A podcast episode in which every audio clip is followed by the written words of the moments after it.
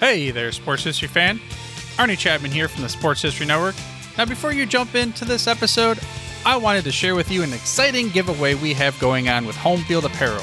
We have a digital $50 gift card to homefieldapparel.com for one lucky fan of the Sports History Network. All you got to do is head over to sportshistorynetwork.com/giveaways to sign up. Again, that's sportshistorynetwork.com/giveaways.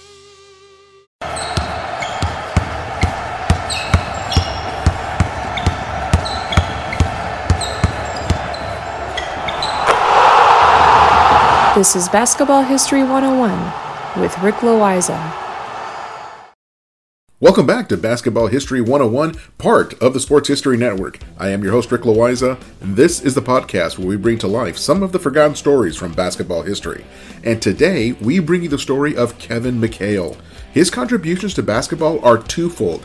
He had an incredible impact on the game as a player, but also as an executive and coach. And I will try to give each one equal time. Not only was Kevin McHale named as one of the 50 greatest players in NBA history, he is also a 3-time champion, a 7-time All-Star, a 6-time member of the All-Defensive Team, twice he was 6th Man of the Year, and he is in the Hall of Fame. His low post play is the stuff of legends. So let me take you all the way back to the beginning of the story. He was born on December 19th, 1957 in Hibbing, Minnesota. The town of Hibbing is a mining town in northern Minnesota, about 90 minutes from the Canadian border. In fact, the largest iron ore mine in the world is the one in Hibbing. The iron that was pulled out of that mine helped provide the raw material that fueled the American Industrial Revolution. Hibbing, Minnesota is a blue-collar town through and through. It was the kind of a place where people worked hard every single day. There was no such thing as a personal day or a mental health day. And that is not any sort of an insult. Please hear me on that. We are all becoming more aware of how important mental health is for everyone to be able to function well. But back then in Hibbing, if you did not work, you did not eat. These are hardy people who knew how to put in a hard day's work. This is the culture that Kevin McHale grew up in. And grow up he did. He hit his full height of 6'10" or 208 centimeters by the time he finished high school. He attended Hibbing High School and dominated all competition.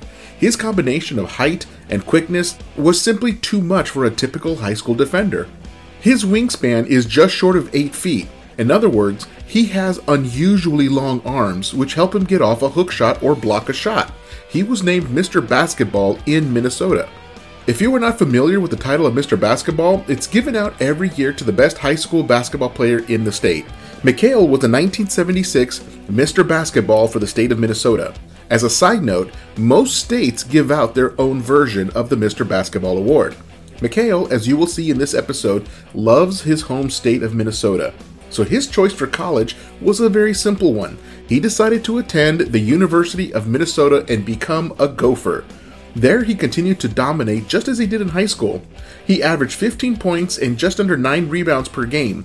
He was named All Big Ten in his junior and senior years. And all of these years later, he is still the number 2 scorer in school history. He also had the benefit of playing in a Twin Tower situation for 2 years. When he arrived at the University of Minnesota, the star of the team was Michael Thompson, who would become the very first pick in the 1978 NBA draft.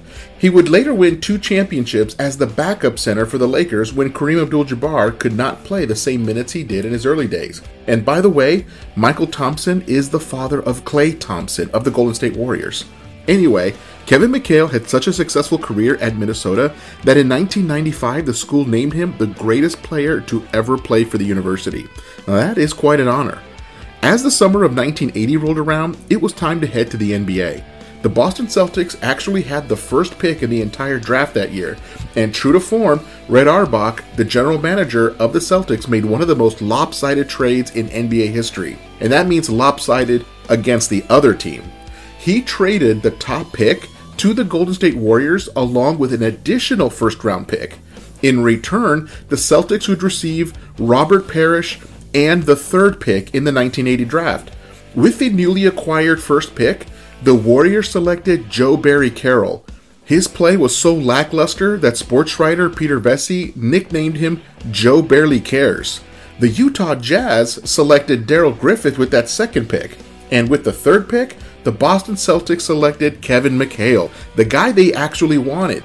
And he was going to join a team that already had Larry Bird, Tiny Archibald, and the newly acquired Robert Parish, all Hall of Famers and all members of the 50 greatest players list. So, when the dust settled on that trade, the Warriors received two mediocre role players in Joe Barry Carroll and Ricky Brown. The Celtics received two future Hall of Famers in Parish and McHale. The Celtics steamrolled through the league that season with a record of 62-20, which tied them with the Philadelphia 76ers led by Dr. J. But in the Eastern Conference Finals, the Celtics were able to edge out the 76ers 4-3. The finals were a bit anticlimactic, as they took care of the Houston Rockets 4-2. So McHale earned himself a ring in just his first season. From there, his personal game just continued to develop. He had low post moves that were nearly impossible to stop. He had spin moves, up and under moves, pump fakes, and a reliable hook shot. He would use his moves in such quick combinations that trying to defend McHale in the post was known as being in McHale's torture chamber. That is literally what NBA announcers called it. His footwork was the best in the league this side of Hakeem Olajuwon. If you ever watch Hakeem Olajuwon highlights on YouTube, you will know what I'm talking about. Olajuwon's moves were called the Dream Shake, and I would put McHale's torture chamber right up there with Olajuwon's Dream Shake. Both were absolutely unstoppable. The only reason people did not talk about McHale more is because McHale had the advantage and disadvantage of always playing with 3 or 4 other Hall of Famers. The advantage was that he won 3 championships because he played on teams that were loaded with talent. But the disadvantage was that as great as he was, other players received more attention, particularly Larry Bird. As the seasons wore on, he seemed to just keep getting better year after year. On March 3, 1985, in a home game against the Detroit Pistons, McHale scored 56 points, a new Celtics record. Nobody on the Pistons could stop McHale that night. Bill Laimbeer tried, but got torched all night long. It was the most points ever scored by a Celtic. And the Celtics have had some really great players in their history. He scored more points in a Celtics jersey in a single game than Bob Cousy, or Tommy Heinsohn, or John Havlicek, or Sam Jones. He even scored more than Larry Bird ever scored in a Celtics jersey. He was a force to be reckoned with. However, his record would not last long. Even though McHale and Bird were teammates, they always had a friendly rivalry for points and attention. Just 9 days after McHale set that franchise record, Larry Bird went and got 60 points against the Atlanta Hawks. By the way, 60 points is still the Celtics record, which Jason Tatum tied last year. In 1986, the Celtics put together one of the most dominant runs in NBA history. They had a record of 67-15, one of the best of all time. They lost only one home game all year long. In addition to Hall of Famers Larry Bird, Robert Parish, and Dennis Johnson, the Celtics also added a healthy Bill Walton that year. They were a juggernaut. They lost only 3 games the entire playoffs. Larry Bird still jokes that his 1986 Celtics team was better than the original Dream Team with Magic Johnson and Michael Jordan. At this point in McHale's career, he had definitely come into his own, and he was as deadly a threat in the low post as anyone in the league. However, in 1987, he would perform even better. He averaged 26 points per game on 60% shooting. Nobody in the history of the NBA up to that point ever took as many shots as he did and shot it that efficiently. He also shot 84% from the free throw line, so fouling him on purpose was not going to work either. You had to play him straight up and take your chances. It was not until Shaquille O'Neal joined the league that anyone averaged that many points per game with that high of a shooting percentage. But I do not want to give the impression that he was strictly an offensive powerhouse. I mean, he was definitely an offensive powerhouse, but the guy was also named to the all-defensive team 6 times. He blocked shots and rebounded like a beast. Remember that 8-foot wingspan that I mentioned at the top of the episode? Well, on the defensive end is where that really came in handy, as he was a top-flight two-way player. Unfortunately, 1987 was the peak of his career. He still went to 4 All-Star games after the 1987 season, but his scoring output dropped each season until he retired at the end of the 1993 season. You see, what happened was that he broke a bone in his foot in March of that 1987 season. At first, the Celtics thought that they might have lost McHale for the entire season. The Celtics were looking to defend their title, but that blue-collar spirit in McHale came through. Rather than miss time, he told the Celtics trainer to just wrap his foot really tight and he would play through the pain. And I remember this. I was 12 years old during the 1987 playoffs, and I could not believe that he was playing with a broken bone in his foot. Further, I could not believe how efficient he still was. I have mentioned many times before that I am an unapologetic Lakers fan. I was born and raised in Southern California and came up during the Showtime Laker days. I still bleed purple and gold to this day. The Celtics played the Lakers in the NBA Finals that year. Even with a broken foot, McHale was still scary good. Kurt Rambis and AC Green had to take turns for the Lakers defending McHale. As a Lakers fan, I am just thankful that the Lakers were able to pull it out to win their 10th championship. Now, normally, when we talk about the best low-post players in league history, we talk about centers like Mikan, Chamberlain, Kareem, Shaq, Duncan, and Olajuwon. But McHale deserves to be in that conversation, even as a power forward. I cannot say enough about just how good of a player he was. But this is also a good time for me to take a break, and we will be right back after this.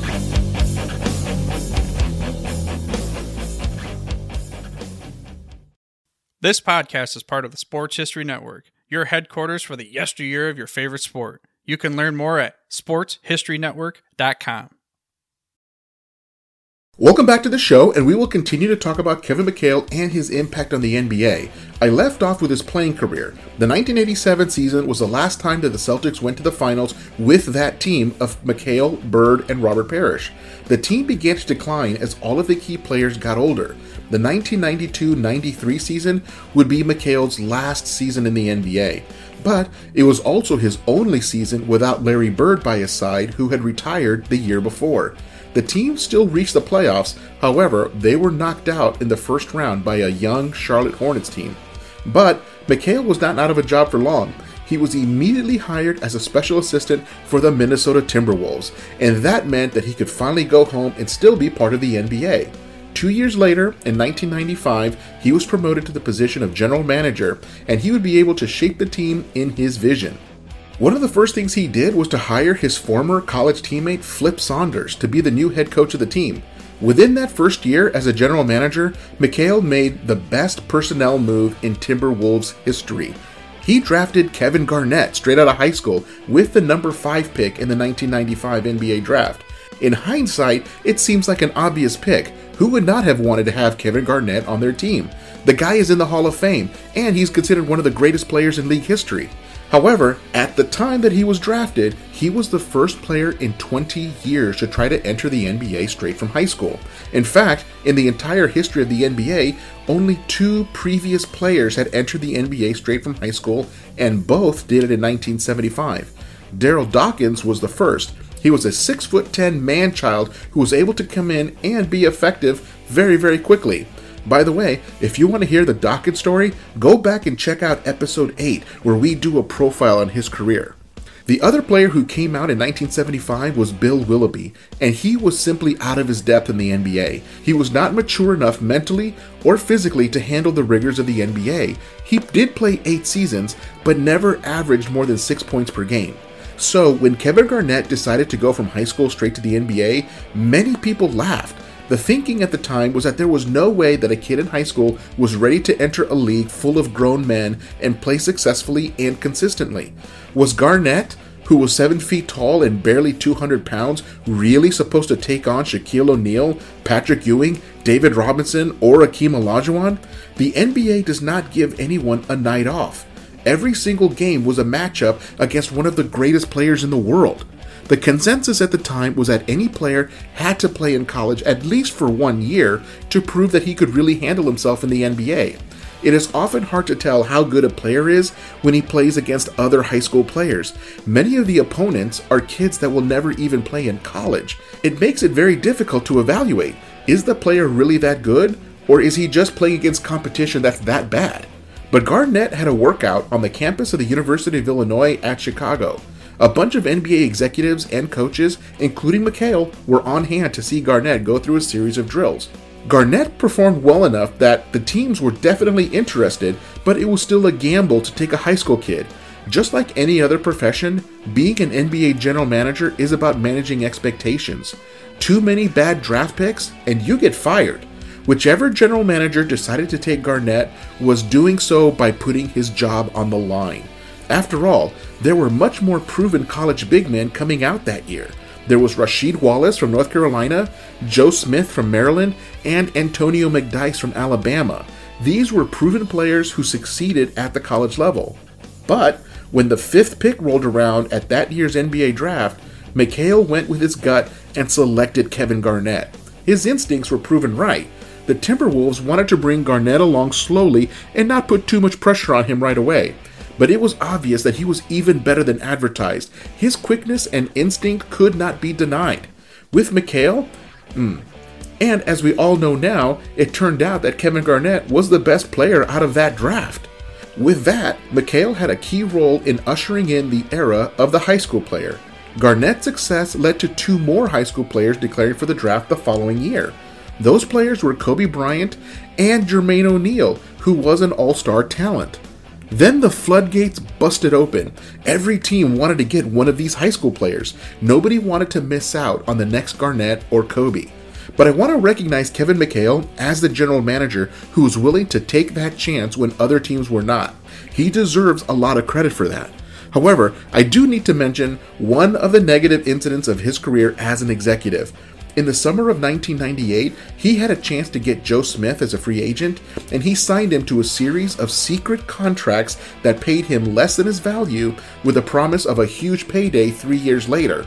The NBA commissioner, David Stern, found out about it and canceled all of those contracts, and as punishment, the league took away 3 first-round draft picks from the Timberwolves. This hampered their ability to improve the team for years to come.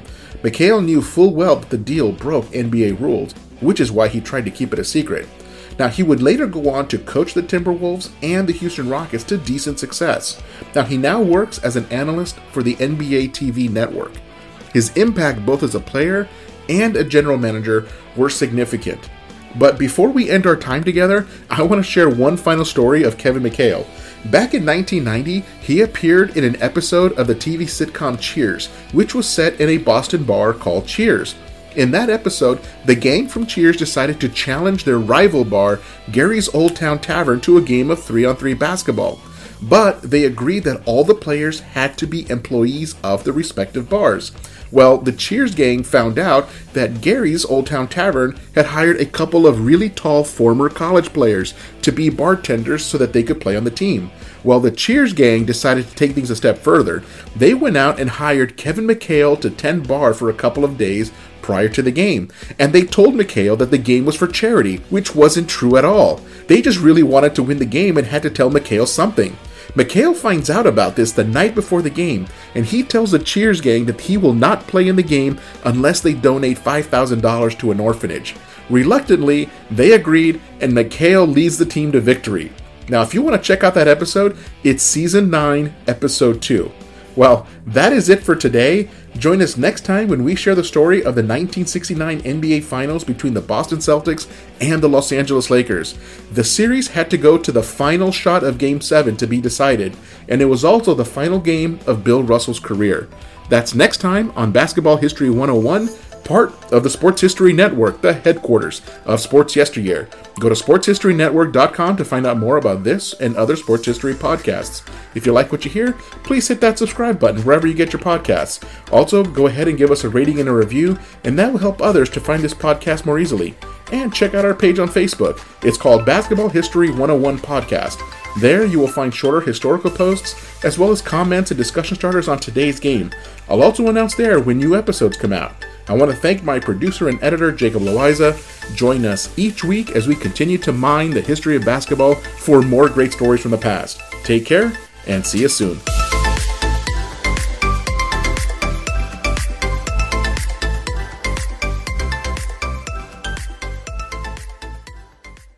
Hey there, sports history fan. This is Arnie Chapman, aka the Football History Dude, and I wanted to thank you for stopping by to listen to another episode here on the Sports History Network.